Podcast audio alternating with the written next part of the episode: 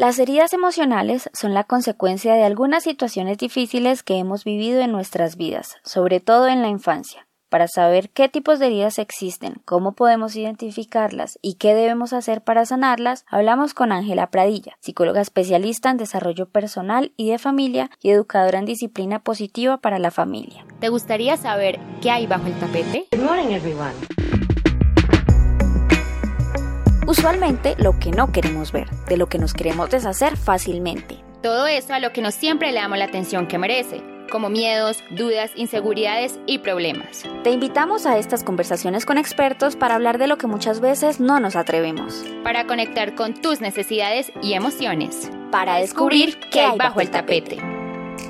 Bienvenidas, nosotras somos Camila Martínez y Laura Molano.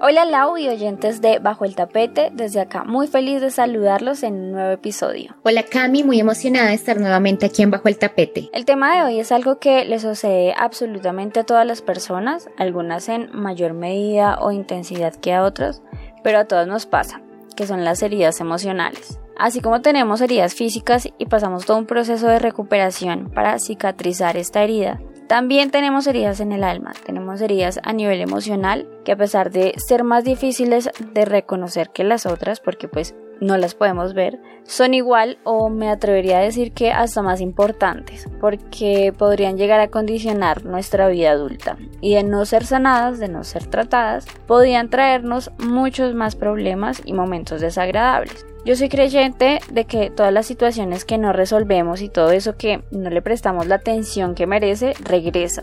Y por eso es importante solucionar todo lo que tengamos pendiente para tener en cierta medida una vida más plena.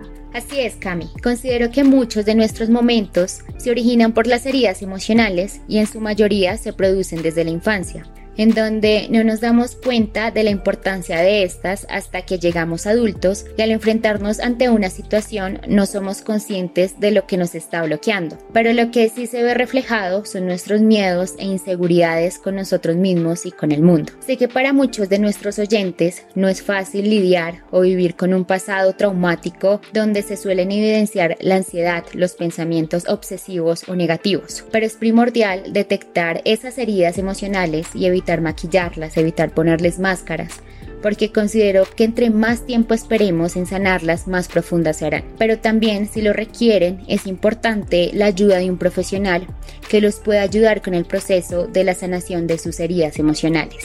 Muchas veces nos dicen o nosotros mismos podríamos creer que el tiempo todo lo cura, que con el pasar de los días las cosas dejarán de doler y puede que sí, en muchos casos sea un factor determinante en el proceso de sanación de las heridas, pero no siempre es así. Puede que pase mucho tiempo luego de un evento que nos haya marcado y aún sintamos dolor. Parte fundamental en el hecho de querer sanar aquello que nos duele es reconocerlo, hacer un análisis y llegar hasta la causa de nuestro dolor, saber qué es lo que nos hace sentir de esta manera y conocer nuestra historia, para asimismo tener las herramientas necesarias para curarnos.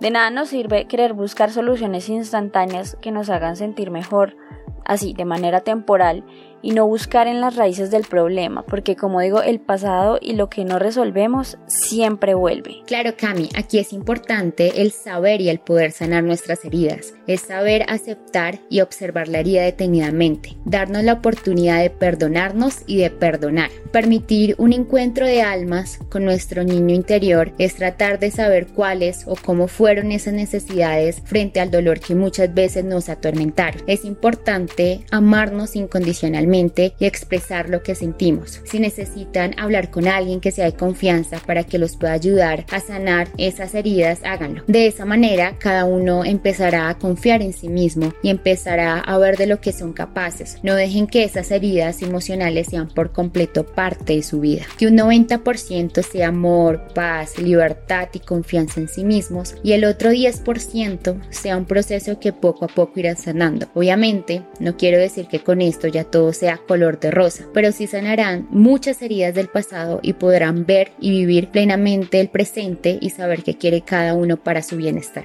Bueno, y para ampliar mucho más en este tema de las heridas emocionales, estaremos hablando con Ángela Pradilla. Ella es psicóloga especialista en desarrollo personal, de familia y educadora en disciplina positiva para la familia. Una mujer apasionada por el desarrollo personal, el matrimonio y la familia. Hola Ángela, ¿cómo vas? Bienvenida a Bajo el Tapete, qué rico contar con tu presencia el día de hoy para que nos estés hablando sobre un tema que sabemos que te gusta mucho porque lo compartes mucho en redes, que son las heridas emocionales y cómo sanarnos. Hola María Camila y Laura, realmente para mí es un placer poderlas acompañar en este episodio y si hablando de un tema que me gusta mucho, pero además que pienso de mi ejercicio profesional que es muy importante para poder tener relaciones sanas, relaciones afectivas y la relación con nosotros mismos también que sea sana cuando tenemos la oportunidad de, de conocernos y de trabajarnos. Claro. Cuando yo te comenté sobre el tema, tú me dijiste que te gustaba mucho pues desde tu profesión y desde pues tu persona por todo lo que hacías, Cuéntanos un poquito por qué te llama tanto este tema de las heridas emocionales y como un proyecto que estabas haciendo en este momento. Me llama la atención porque me he dado cuenta no solamente por mi trabajo, sino por mi experiencia personal, que todas las personas estamos heridas, todos. Yo tengo una frase que me gusta mucho y es, no hay biografía sin heridas. Todos de una u otra manera hemos sido heridos ya sea por nuestros cuidadores, por nuestros padres o por alguien externo. Em, y eso definitivamente va marcando la manera en cómo nosotros nos vemos a nosotros mismos, pero también cómo vemos al mundo. Entonces es muy importante aprender a conocer cuáles, cuáles son nuestras heridas o qué heridas tenemos y ver cómo esto a lo largo de nuestra vida, sobre todo cuando ya estamos adultos, pues va marcando como la pauta en la manera como nos relacionamos, en la manera en cómo tomamos decisiones a partir de esas heridas. Y digamos que desde todo mi trabajo personal y en consulta, me he dado cuenta que cuando conocemos nuestras heridas, cuando las identificamos y las empiezas a trabajar, pues empiezas a llegar a la plenitud de tu ser, y a ser mucho más pleno en las relaciones. Entonces a partir de ahí es un tema que, que, me ha apasionado siempre y con el que empecé un proyecto nuevo que va a ser un, sacar un podcast hablando sobre el tema de las, em, de las heridas emocionales y cómo sanarlas. Qué chévere. Bueno Ángela, ya acabas de mencionar un poco de qué van las heridas emocionales y probablemente muchas de las personas que nos están escuchando en este momento no tienen conocimiento o no saben identificar las heridas emocionales. ¿Podrías por favor decirnos en qué consisten? Claro que sí. Las heridas emocionales surgen de experiencias que tú tienes, la mayoría en la primera infancia. Y son experiencias que digamos que tocan nuestro ser. Todos los seres humanos tenemos una necesidad básica desde, yo siempre digo desde el, desde el bebé que tiene cero hasta el señor de 100 años, necesitan algo y es todos queremos pertenecer y sentir que somos importantes en el lugar en el que estamos. Cuando eso no sucede, cuando esa necesidad no, no está satisfecha de una manera adecuada, se empiezan a generar estas heridas eh, emocionales que hoy les vamos a hablar de cinco, desde la teoría donde yo las trabajo, son cinco heridas. Entonces, cada una de estas heridas va afectando esa necesidad básica. Y la gente o las personas interpretan esas situaciones desde alguna de las heridas. Bueno, entonces empecemos enumerando y diciendo pues de qué se trata cada una de las heridas que nos acabas de decir que son cinco. ¿Cuáles serían? Entonces les voy a nombrar primero las cinco heridas y luego las vamos desarrollando si quieren. Las heridas son la herida del abandono, es una, la herida de rechazo, la herida de humillación, después tenemos la herida de la traición y después vamos a hablar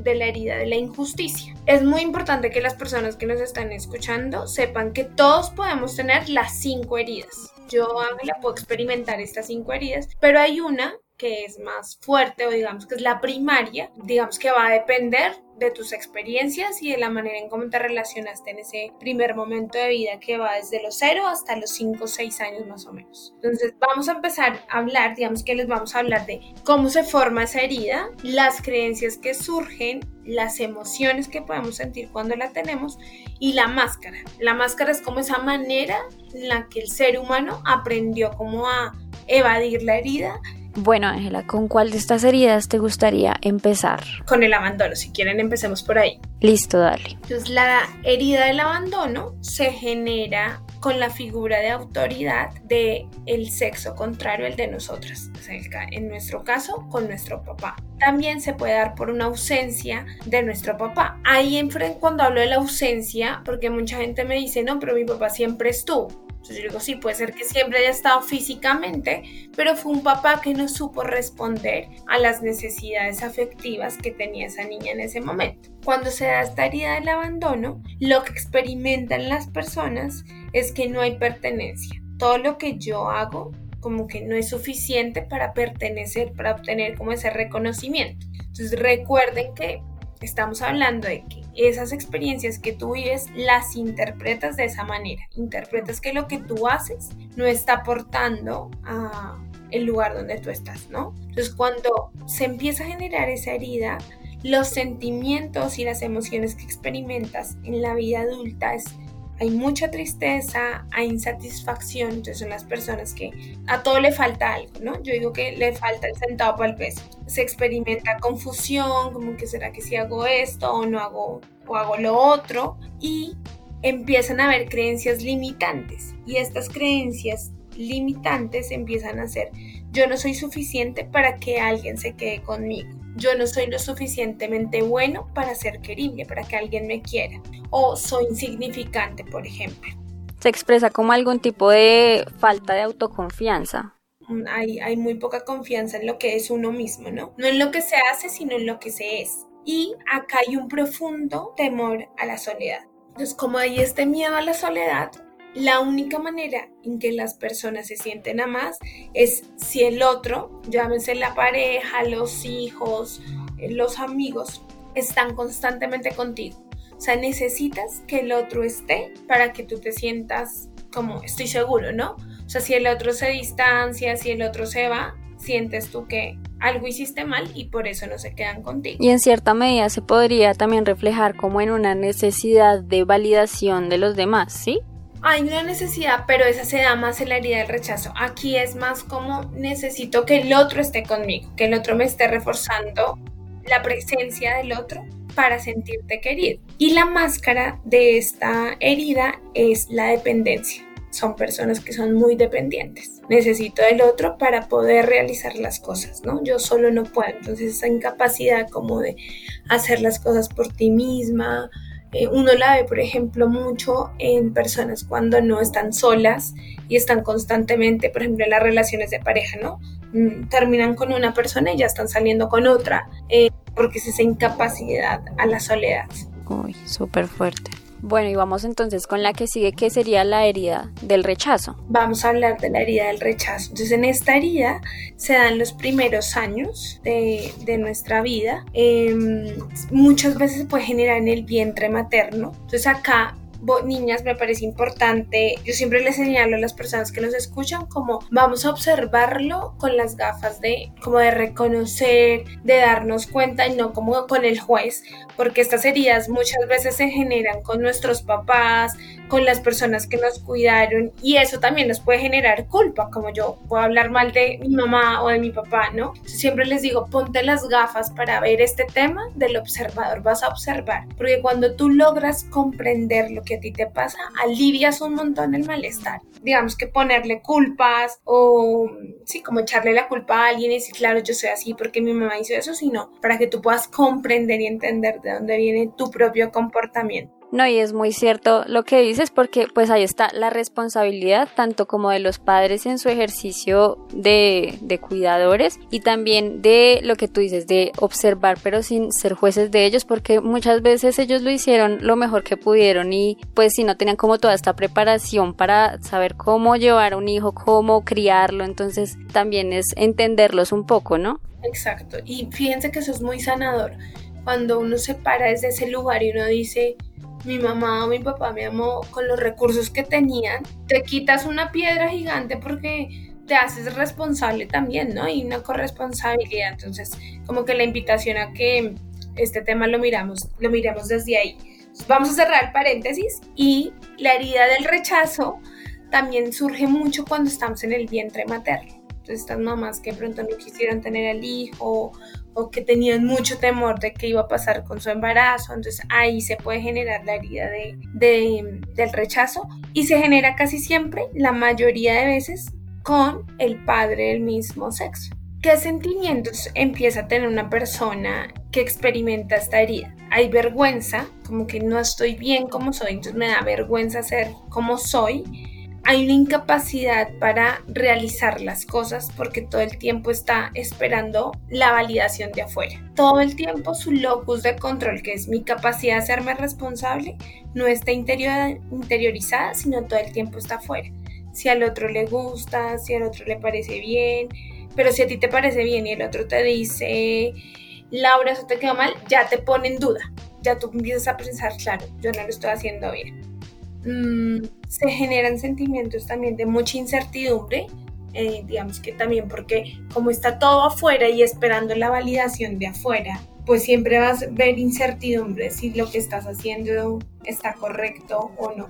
¿Cuáles son las creencias que pueden, las creencias irracionales en las que hay que atacar? Y es, no puedo enfrentar el mundo, como que el mundo afuera es inseguro, como que lo que me pasa afuera todo el tiempo me está diciendo que yo estoy mal, entonces son personas que se toman todo muy personal. Hay una hipersensibilidad. Siempre digo que la sensibilidad es buena y si tú eres una persona, una mujer, un hombre sensible, hay que sacarle provecho a esa sensibilidad. Pero cuando estás en una herida de rechazo, ya hay una hipersensibilidad. Todo te lo tomas personal, ¿no? Esas serían como las creencias que, empiezan a, a tener estas personas. Nadie me quiere, es que yo siempre hago todo mal, como que hay un rechazo también a tus necesidades personales. Sí, muchas veces uno se siente inseguro de lo que hace o dice. Exacto, entonces cuando hay tanta inseguridad, también empiezas a rechazar lo que tú necesitas o lo que tú quieres. Entonces son personas que les cuesta mucho sacar tiempo para ellos mismos, disfrutar los hobbies, disfrutar las actividades que pues les generan placer, porque yo como estoy tan mal y se ven tan mal a sí mismos, y creen que afuera todo el tiempo los van a rechazar, tienen esa incapacidad de conectarse eh, con el otro. Y la máscara que usamos en esta herida, prefiero huir de cualquier evento, situación, persona que yo siento que no me va a aceptar, no me va a reconocer, prefiero huir e irme de ese lugar, ¿no? Entonces son personas que les cuesta lidiar, digamos, con la confrontación, eh, con que en un, trabajo tu jefe te diga, bueno, ven y cuéntame por qué pasó esto, prefieren irse porque no tienen esa capacidad de como de confrontar y, y de enfrentar sus cosas. Bueno, entonces ahora vamos con la herida de la humillación. Esta herida se genera también en la primera infancia, más que todo por la mamá y se transmite por la vergüenza, por la vergüenza en lo que son. Entonces fíjense que en esta es como la niña que se ríe duro la mamá que le dice, no te rías tan fuerte porque la gente te va a mirar y qué vergüenza. No te pongas ese vestido porque si te lo pones así, ¿qué van a pensar los demás? Y qué vergüenza. La cohiben de muchas cosas. Exacto. Entonces, otro ejemplo clásico es, piensen en los niños en la primera infancia, pues están en toda la exploración de su cuerpo, ¿no? Entonces se están conociendo, por ejemplo, el niño se toca sus genitales y es el que te dice, no te toques ahí, que eso está mal, los niños buenos no hacen eso en público, si haces eso, no sé, voy a poner un ejemplo chistoso, pero lo he escuchado como si te tocas sus genitales se te va a caer. Entonces todo el tiempo es esa vergüenza que lo que yo hago está mal, ¿no? Pero fíjense que en esta herida podemos hablar de lo que se genera con los cuidadores o los padres, pero también puede generarse a modo personal. Entonces, cuando alguien es expuesto a un abuso, sea sexual, físico, psicológico, también te puede generar esta, esta herida y es porque cuando hay abusos se da una dinámica del secreto. Entonces no digas nada, te tienes que quedar callado. Si dices eso a tu mamá le va a pasar algo, por ejemplo, con los niños que sufren abuso. Eh, si tú hiciste esto es porque tú te portaste mal. Entonces ahí también se puede generar esta herida, no solamente con los padres o los cuidadores, sino también a modo personal. ¿Qué pasa cuando tenemos esta herida o las personas que la sufren? Sienten una necesidad constante a ocultar sus cosas. Yo no digo nada, yo mejor me quedo callado, mejor que no se enteren que yo estoy acá. Entonces cuando te ocultas, se sienten mal por ocultarse, pero también si, lo, si salieran a la luz, también les generaría ese sentimiento de como de culpabilidad. Entonces acá tenemos una cosa súper fuerte es una dificultad gigante en poner límites. Son personas muy complacientes y que todo el tiempo buscan el ser aceptadas. Entonces yo hago lo que sea con tal de que me acepten, ¿no? Con que me digan que estoy bien. Entonces hay una, una dificultad pues para poner esos, como esos límites. el sentimiento más profundo en la herida de la humillación, aparte de la tristeza, eh, es el me siento indigno, ¿no? Soy sucio, no está bien como yo soy, entonces hay muy, mucha culpa también. Es que a mí me pasó eso porque yo me porté mal, ¿no? Porque yo me puse lo que no me tenía que poner, por ejemplo, cuando hay temas de abuso en las mujeres. Y las creencias que aquí empiezan a surgir pues es como no merezco, yo no tengo derecho a que me vaya bien, yo no tengo derecho a que esto me pasara, digamos, cuando hay algo positivo en la vida de la persona. Entonces está todo este tema del merecimiento, ¿no? Entonces aquí la máscara que es muy fuerte es el masoquismo. Entonces son personas que constantemente están, pero porque a mí, pero es que a mí me pasa todo, yo siempre me meto con el jefe que no tenía que meterme, yo siempre acepto lo que no tenía que aceptar, o a mí todo el mundo me mira mal, a mí nadie me quiere, o sea, es un victimismo como estado de vida. Todo les pasa a ellos y pues eso genera bastante malestar, ¿no?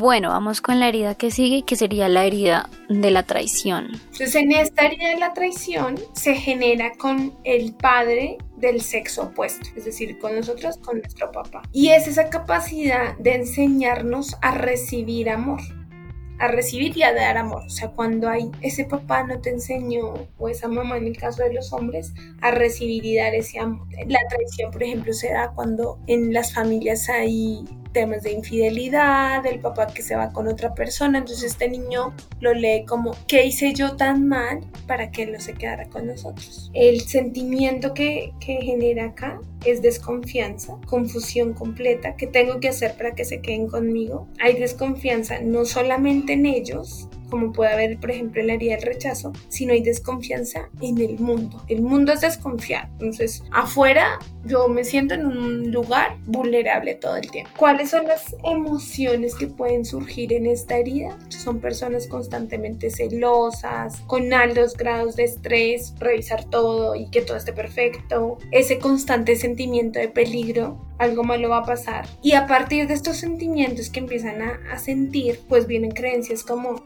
yo no me voy a poder, como que el mundo no me va a defender, entonces yo tengo que tener todo como bajo control. No puedo contar con nadie, soy inadecuado.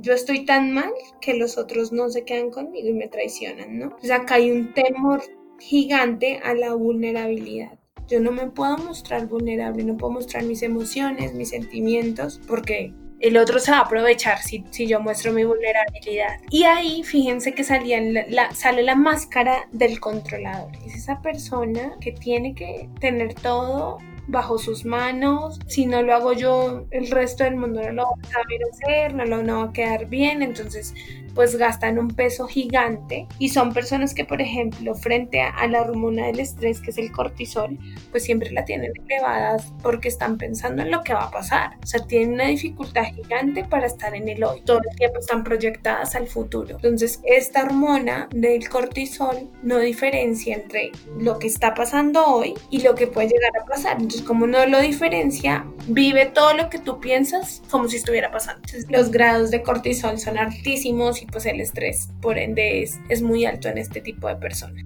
Y por último tenemos la herida de la injusticia. ¿De qué se trata esta herida? Entonces la herida de la injusticia es como o cuando se trata más bien, se genera cuando se trata al niño de manera injusta. Entonces cuando estos niños se les castiga, se les golpea porque hacen algún, entre comillas, mal o tienen algún mal comportamiento, Em, por ejemplo, sea en familias extensas donde, pues si tú eres el hermano mayor, ¿no? Y como si tu hermano mayor es porque tú le hiciste algo y no preguntamos, sino de una vez ya lo etiquetamos o asumimos que ellos tienen la culpa. Entonces se dan ambientes, esta herida de la injusticia se dan ambientes de familias muy rígidas, donde un donde hay papás como muy autoritarios que tienden a esa crianza autoritaria de acá se dice lo que se dice y se hace lo que yo digo. Em, yo cuando hay este ejemplo les digo, es como cuando escuchábamos en las familias de mientras usted iba en esta casa se hace lo que yo diga porque soy su mamá y punto, ¿no? Eh, padres muy perfeccionistas, también la niña que tiene el moño perfecto y no se le sale el pelo, pues, son papás muy perfeccionistas que se mueven también todo el tiempo en el te faltó, sí recogió eso, pero te faltó, o donde hay mucha dificultad para reconocer los logros del niño porque pues es que eso es lo que hay que hacer, ¿no? Son niños que cuando generan, digamos que esta herida se generan estos chiquitos, pero cuando estamos adultos nos volvemos adultos adictos a la aprobación también. Necesito que me digan que está bien y revísame y ven y cómo te pareció la reunión. Hay mucha necesidad de, de la aprobación, pero como se vivió en un ambiente tan rígido, las emociones que están ahí es de agresividad e ira. Entonces es el adulto que constantemente tiene ataques de ira, no es de rabia, sino de ira, que destruyen las cosas, que pueden, digamos, que lastimar al otro en ese momento de ira, donde llegó los o sea, verdad, es un momento de como que están ciegos y no son conscientes de lo que están haciendo o, o lo que están diciendo, ¿no? Y las creencias, fíjense que las creencias es soy incapaz, porque hay tanta, fue un ambiente tan rígido en su infancia donde seguramente si hacías algo te decían lo hiciste mal o no te dejaban hacer, también acá fíjense que puede ser la sobreprotección, que a veces creemos que la protección es, es buena, pero pues al final también genera este tipo de heridas, porque es como yo, mi capacidad de incapacitar al otro, tú no haces nada bien, no lo valido, ¿no? Entonces hay mucha sentimiento de incapacidad, de soy poco capaz, son personas que todo el tiempo están pensando si yo hubiera hecho esto, yo debía haber dicho esto y no lo otro, cuando pues ya pasó y ya no puedes hacer ningún cambio, ¿no? Y la máscara en esta herida es la rigidez, muy poca flexibilidad. Entonces si dijimos a las, no sé, la reunión a las 5 y 10 y llegaste 5 y media, son personas que realmente sufren por eso, ¿no? Y que hay un malestar emocional real, o sea, no es como, ay, qué bobada porque te preocupas por eso, sino son personas que les cuesta la flexibilidad, les cuesta salirse como del plan, de lo que se había dicho, y pues esto genera mucho malestar en las relaciones.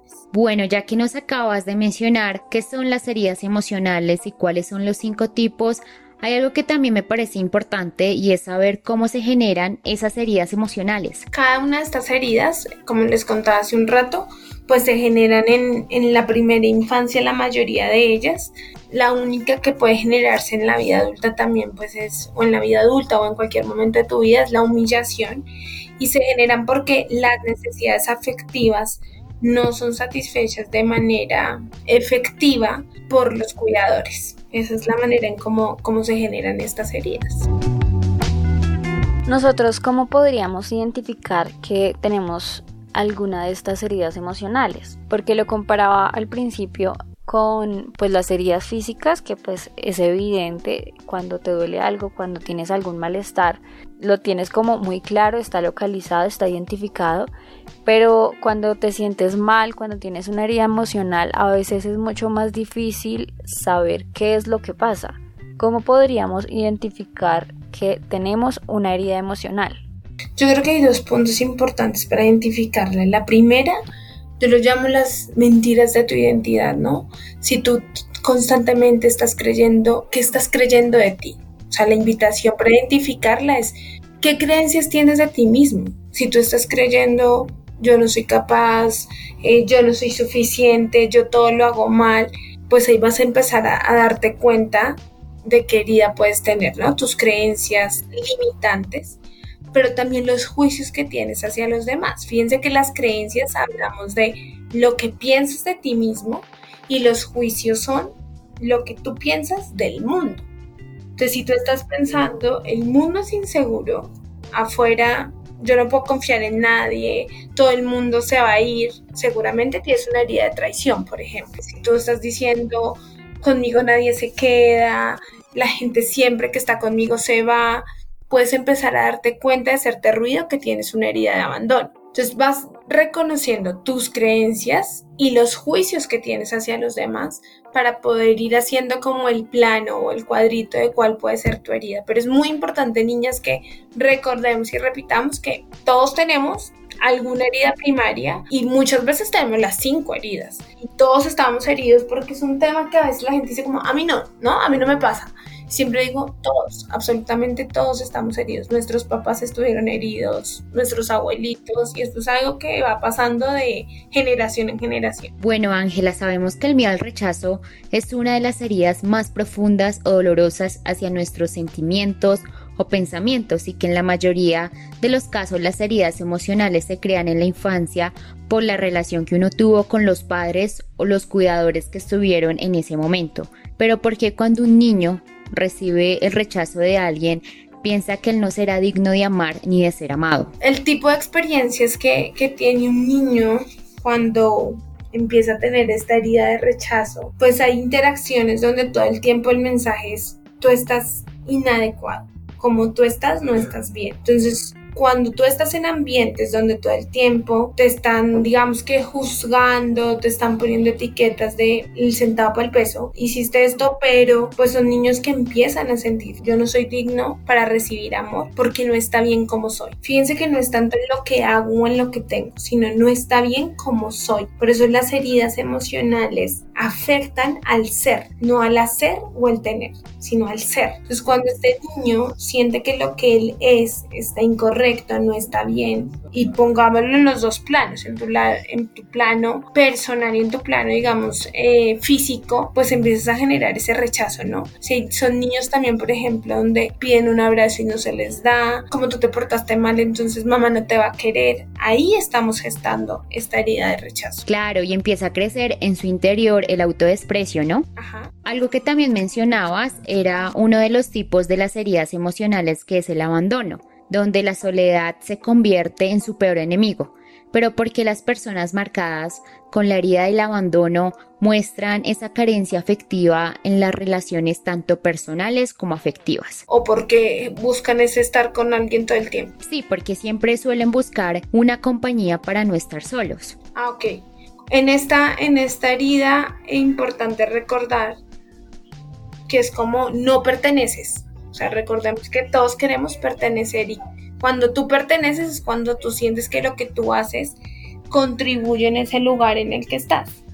Entonces, cuando el niño, digamos, el, el, niño siente que lo que él hace es insuficiente para que lo tengan en cuenta, para que le permita participar, pues como que solo si mi mamá está y me muestra cómo se hace, voy a sentir que estoy bien cuando ya llegas a tu vida adulta, es como yo, yo los, lo hago con esta metáfora y es el tanque siempre está vacío. Como si tú tuvieras un tanque y ese tanque tuviera un huequito y por ahí se sale todo lo que tú haces.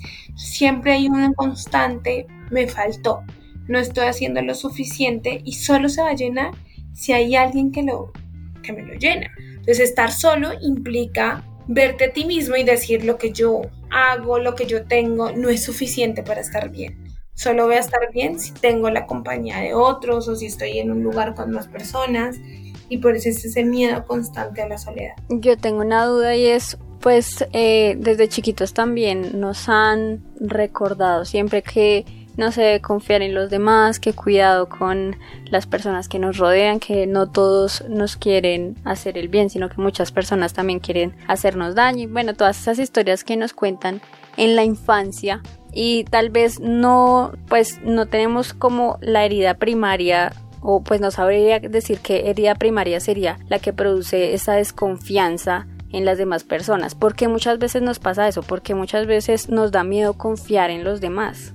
Fíjate que ahí, si lo vemos desde la infancia, qué herida tenía esa mamá o ese papá que todo el tiempo te está diciendo la gente es mala, la gente te va a hacer daño. Entonces, puede ser que tú no estés teniendo una, digamos que una relación directa, pero si tu cuidador te está transmitiendo todo el tiempo que es que afuera te van a hacer daño, pues tú empiezas a creer que es lo que tengo yo para que afuera me hagan daño.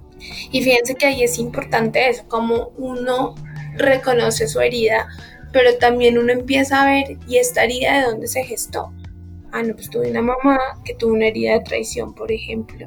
una herida de abandono donde su papá se fue y nunca respondió por ella, pues va a ser una mamá que le está diciendo constantemente a su hijo, en el mundo no se puede confiar, ten cuidado, no puedes estar solo, eh, es mejor estar solo, eh, uno puede vivir logrando sus cosas sin necesidad de nadie, pues qué, qué herida estás generando ahí, por ejemplo, la herida de la traición. Bueno, y de pronto estas heridas se podrían, así como nos las transmiten de pronto nuestros padres que tienen unas heridas, ellos sí nos las transmiten a nosotros, se podrían transmitir en la adultez en vínculos más fuertes que tengamos, por ejemplo, en nosotros transmitirle a nuestra pareja algún, alguna herida o algo así. Tú lo que haces en, en las relaciones de adultos proyectas tu herida. Es decir, si tú estás constantemente pensando, el mundo es desconfiado, pues todo lo que tú haces, tu pareja para ti va a ser malo o vas a estar en constante, vas a empezar a desarrollar, por ejemplo, celos, entonces generas comportamientos obsesivos porque tú crees que siempre hay algo malo afuera, hay mucha inseguridad. Entonces, más que tú proyectarle la herida, tú, más que, digamos, que generarle la herida al otro, transmitirla, sí la proyectas. Entonces, por ejemplo, cuando trabajo en parejas, siempre le digo a, a las personas como eso que está haciendo el otro, que te toca de tu historia personal. Porque lo que hacemos es, es que él me hace sentir, o él hizo esto, y entonces siempre hay que llevarlo a, ¿por qué que él haga eso o ella haga eso? Me está afectando a mí ¿Qué me está tocando a mí? ¿Qué me toca de mi historia? Porque es más fácil, realmente, si somos honestas, ponerlo afuera, ¿no? Es que él hizo, pero porque eso que hizo te está afectando de esta manera. ¿Qué hay en ti que te está tocando eso? Ah, no, todo el tiempo he sentido que yo no soy suficiente. O siempre he sentido que yo estoy mal y que me van a rechazar. ¿Qué hacemos cuando estamos sintiéndonos mal, cuando de pronto muchas de las conductas que tú mencionas hacen parte de nuestra vida y las tenemos muy presentes en nuestra forma de ser, en cómo actuamos? ¿Cómo podemos identificar qué tipo de herida emocional tenemos? Yo creo que lo importante es reconocer primero cómo se está manifestando tu malestar hoy. Mm, porque a veces nos quedamos, yo les digo, es como ir a la punta, como si fuera un iceberg lo que tú ves es, no, me siento triste, me siento solo, o siento que yo tengo una dificultad para tomar decisiones, y eso es lo que tú ves, ¿no? Como en la punta del iceberg lo que tú estás viendo hoy en tu vida. Entonces lo más importante es empezar a descender. Bueno, ¿y esto hace cuánto lo sientes? ¿En qué otro momento de tu vida has sentido ese sentimiento de soledad? Remitirnos a la historia. Siempre que digo, ir a la historia no es para decirnos, ay, pobrecito a mí lo que me pasó, sino es cuando tú comprendes tu historia, cuando la conoces y te haces consciente, puedes empezar a decidir hacerte responsable de eso. Entonces, es decir, en mi infancia me sentí así, pero yo hoy puedo decidir y tomar decisiones diferentes que me permitan darme cuenta que esa falsedad o esa mentira que hay en mi mente, que se manifiesta a través de estas creencias irracionales, yo las puedo cambiar hoy porque soy adulto. Entonces te empiezas a volver corresponsable, pero si no tienes ni, ni, idea de cuál es tu idea, vea tu historia. Esta inseguridad que sientes o esta dificultad de tomar decisiones, ¿desde hace cuánto viene? ¿Por qué la sientes? Ah, no, porque cuando yo estaba en el colegio y quería ponerme el moño azul, mi mamá siempre me decía que estaba mal y que me tenía que poner el moño verde, porque a mí me gustaba jugar fútbol, pero siempre me dijeron que no debía jugar eso, sino que era mejor lo que me dijera mi papá, como rastrear de dónde viene ese malestar que tú estás sintiendo hoy. Y es lo que pasa mucho porque también queremos solucionar los problemas que tenemos y la forma en que los sentimos como de forma inmediata, ¿no? Queremos, bueno, me estoy sintiendo mal, busco la manera de inmediatamente sentirme bien, pero no vamos al verdadero problema, al origen de todo lo que nos está ocasionando el sentirnos así. Entonces nos quedamos en el, como en la receta. Dame la receta para que me deje de sentir triste. No sé si tengo el, tema de la soledad, ¿no? Las personas que les da el temor al estar solas cuando hay una herida de abandono, pues es que no me quiero enfrentar con lo que me hace sentir solo. Entonces muchas veces nos quedamos en esa búsqueda de, de la receta, de la varita mágica, digo yo, que no existe. El primer paso es hacernos conscientes que me dispara mis temores, que me disparan mis creencias irracionales, para poder empezarlas a trabajar, pero cuando tú ni siquiera conoces, pues no te vas a poder hacer consciente del trabajo personal que tienes que hacer. Ángela, ¿y cuáles crees tú que podrían ser las consecuencias de no analizarnos, de no mirarnos como con una lupita y entender mejor qué es lo que nos está sucediendo?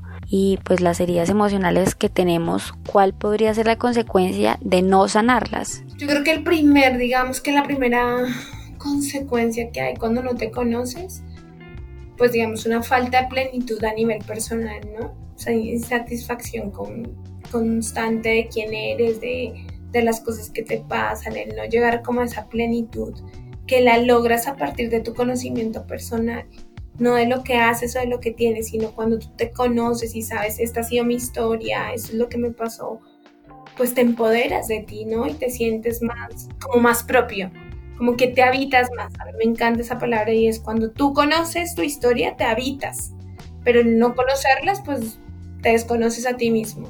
Y cuando te desconoces, digamos que ya si lo llevamos a las relaciones, pues no vas a tener relaciones tan sanas muchas veces, ¿no? Porque vas a buscar complacer a otros o te vas a mover desde la esfera de los celos, del sentir del miedo constante. Entonces, ¿qué nos genera el no conocer nuestras heridas? Que no haya plenitud en ti, pero además que no te puedas donar realmente en las relaciones. Fíjense que les había dicho que la base del ser humano es pues sentir que pertenecen, pero hay algo mucho más fuerte, ¿no? Y es venimos al mundo a amar y ser amados. Cuando no conoces tus heridas, pues no vas a poder amar ni vas a permitir que otros te amen. Porque tienes todas estas máscaras de el control, de la rigidez, del me vuelvo víctima, del mejor huyo o me vuelvo dependiente, entonces no estás dando todo tu potencial para amar y ser amado. No, y es también algo yo lo veo como adueñarse de su propia historia y tal vez de su propio destino y dejar de tomar una actitud pasiva frente a las cosas que pasan. El dejar de decir, no, es que a mí me pasa tal cosa, es que a mí me pasa lo otro, dejar de ponerse en el lugar de la víctima, que muchas veces es un lugar muy cómodo, sino más bien asumir que nosotros estamos en la capacidad de cambiar muchas conductas y de cambiar la forma en la que nos queremos sentir. Ahorita que estábamos hablando sobre las parejas, ¿Qué ocurre cuando sufrimos heridas emocionales al terminar con la pareja, que también es un momento muy difícil y en muchas ocasiones no sabemos qué hacer ante esos casos. Cuando estás en pareja y, digamos el, el, terminarla o el cerrar ese ciclo con otro, te puede tocar la fibra de alguna de tus heridas emocionales primarias. Entonces es, vuelvo a experimentar la traición que sentí, cuando mi papá se fue con otra persona, por ejemplo. Y eso te, se suma al rechazo, ¿no? Entonces no soy suficiente para que esta persona se haya quedado conmigo. Entonces es importante, digamos que yo vuelvo al punto de reconocer qué es de tu historia y qué es de hoy. ¿Por qué se acabó esta relación? ¿Qué hizo que se acabara? Y empezar a cuestionar, como hacer un auto, auto cuestionamiento de qué quisiera yo hacer diferente. Y con esto es tener la capacidad de empoderarnos y de decidir nosotros qué queremos hacer diferente. ¿Cómo quieres afrontar nuevamente esta situación que se puede parecer algo de tu historia donde hubo traición, donde esto fue injusto para mí y qué quieres hacer ahora, ¿no? Ya no eres ese niño, ahora eres un adulto que puede tomar decisiones diferentes. Entonces, el poder, digamos que hacer ese ejercicio y diferenciar en mi niño interior me hubiera quedado callado, le hubiera permitido, pero hoy como adulto, ¿qué quieres hacer? No, y que muchas veces tendemos a repetir la misma historia siempre y no nos damos cuenta que muchas veces fallamos y que debemos cambiar algo en nosotros. Hay algo que también me parece interesante y muy lindo a la vez, es el tema de la sanación. Obviamente, cada quien sana su tiempo, no todo es de la noche a la mañana, pero de qué manera podemos sanar el pasado para vivir plenamente el presente. ¿Qué consejos o mensajes nos podrías brindar tú, Ángela? Yo creo que la sanación y eso es un punto muy importante, gracias por tocarlo porque es, es un proceso de toda la vida. Yo creo que mm, no es como un día ya va a estar 100% sana y nunca me va a doler nada, no. Te va a doler, pero te va a doler diferente cuando volvemos a conoces la historia. Entonces el primer punto es conocer tu historia. Luego aceptarlo, porque hay cosas que tienes que aceptar. O sea, cuando hablábamos de pues es que mis papás son así y esos son los recursos que tienes, pues tienes que aceptar que así son, punto. O sea, tú no decidiste tener estos papás ni los puedes cambiar, ¿no? Entonces, aceptar tu historia. Un tercer punto clave en la sanación es el perdón. A veces el perdón a otros o al perdón a nosotros mismos. Y hay un ejercicio muy liberador y que me gustaría compartírselos hoy, por si hay alguien que ya reconozco mi historia, sé que esto pasó y, y, como que no logró dar el siguiente paso, el perdón es muy liberador. Y el perdón no es algo que le damos a otro, es algo que nos estamos dando a nosotros mismos. Por ejemplo, un ejercicio de escribir, de poder plasmar a través de una carta, porque quisieras perdonarte a ti mismo, que es lo que tú dices, yo no me volvería a permitir hacer tal cosa, perdónatelo, date la oportunidad de soltar eso, ¿no? Entonces el perdón también es parte de nuestra sanación. Y el vivir en libertad. ¿Y qué es eso de vivir en la libertad? Vivir conscientes de quiénes somos, de nuestros recursos personales, de mm, las habilidades que tienes, también de los desaciertos. Cuando vives en libertad, en la conciencia de tu ser, también te das la oportunidad de empezar a, a, sanar y de hacer un proceso de reconocimiento muy bonito. Gracias Ángela por compartir eso con nosotras y con lo que ahorita mencionabas de pues reconocer nuestra historia y todo lo, lo relacionado con eso me parece muy cierto, como que muchas veces nos quejamos por lo que nos ha pasado, pero yo pienso como, bueno, no sería yo sin lo que a mí me ha pasado, sin mis historias, sin lo que he vivido. Entonces, como que gracias a todo eso, hoy soy lo que soy. Y mm, no sé, también me parece importante eso, como dejar de, de, juzgar lo que ya pasó y de querer cambiarlo porque no lo podemos cambiar, no queda otra sino como aceptarlo y ver qué podemos hacer al respecto. Y que solo en tus manos está la capacidad de decidir cómo lo quieres ver. Y me encanta lo que dices porque yo tengo otra frase que me gusta repetir mucho y es, en la herida está la misión. Nada pasa por casualidad, todo pasa para algo pero depende de ti si lo quieres ver así o si te quieres mover desde, desde ese lugar de, pues de no aceptar, ¿no? Y que es como, pero a mí por qué me pasó eso, pero siempre me pasa lo mismo, pues decide hoy que quieres hacer algo diferente. Total. Gracias Ángela por tu tiempo, por acompañarnos el día de hoy. De verdad que me encantó esta charla contigo, como que aprendí un montón y me sentí muy identificada con muchas cosas que dijiste. Entonces, qué rico haber compartido contigo este espacio. Esperamos tenerte de pronto más adelante en este programa. No, ustedes muchas gracias por la invitación. Yo feliz de que me inviten. Creo que este es un tema lo que les decía, que me apasiona, pero que además cada vez veo más importante el hablarlo, el trabajarlo, porque cuando reconoces tus heridas te permites tener relaciones contigo mismo y con otros mucho más sanas. En serio, muchas gracias. Ángela, ¿cómo te podemos encontrar en redes sociales? En Instagram estoy como Ángela Pradilla Psicóloga y en mi página web www.angelapradilla.com.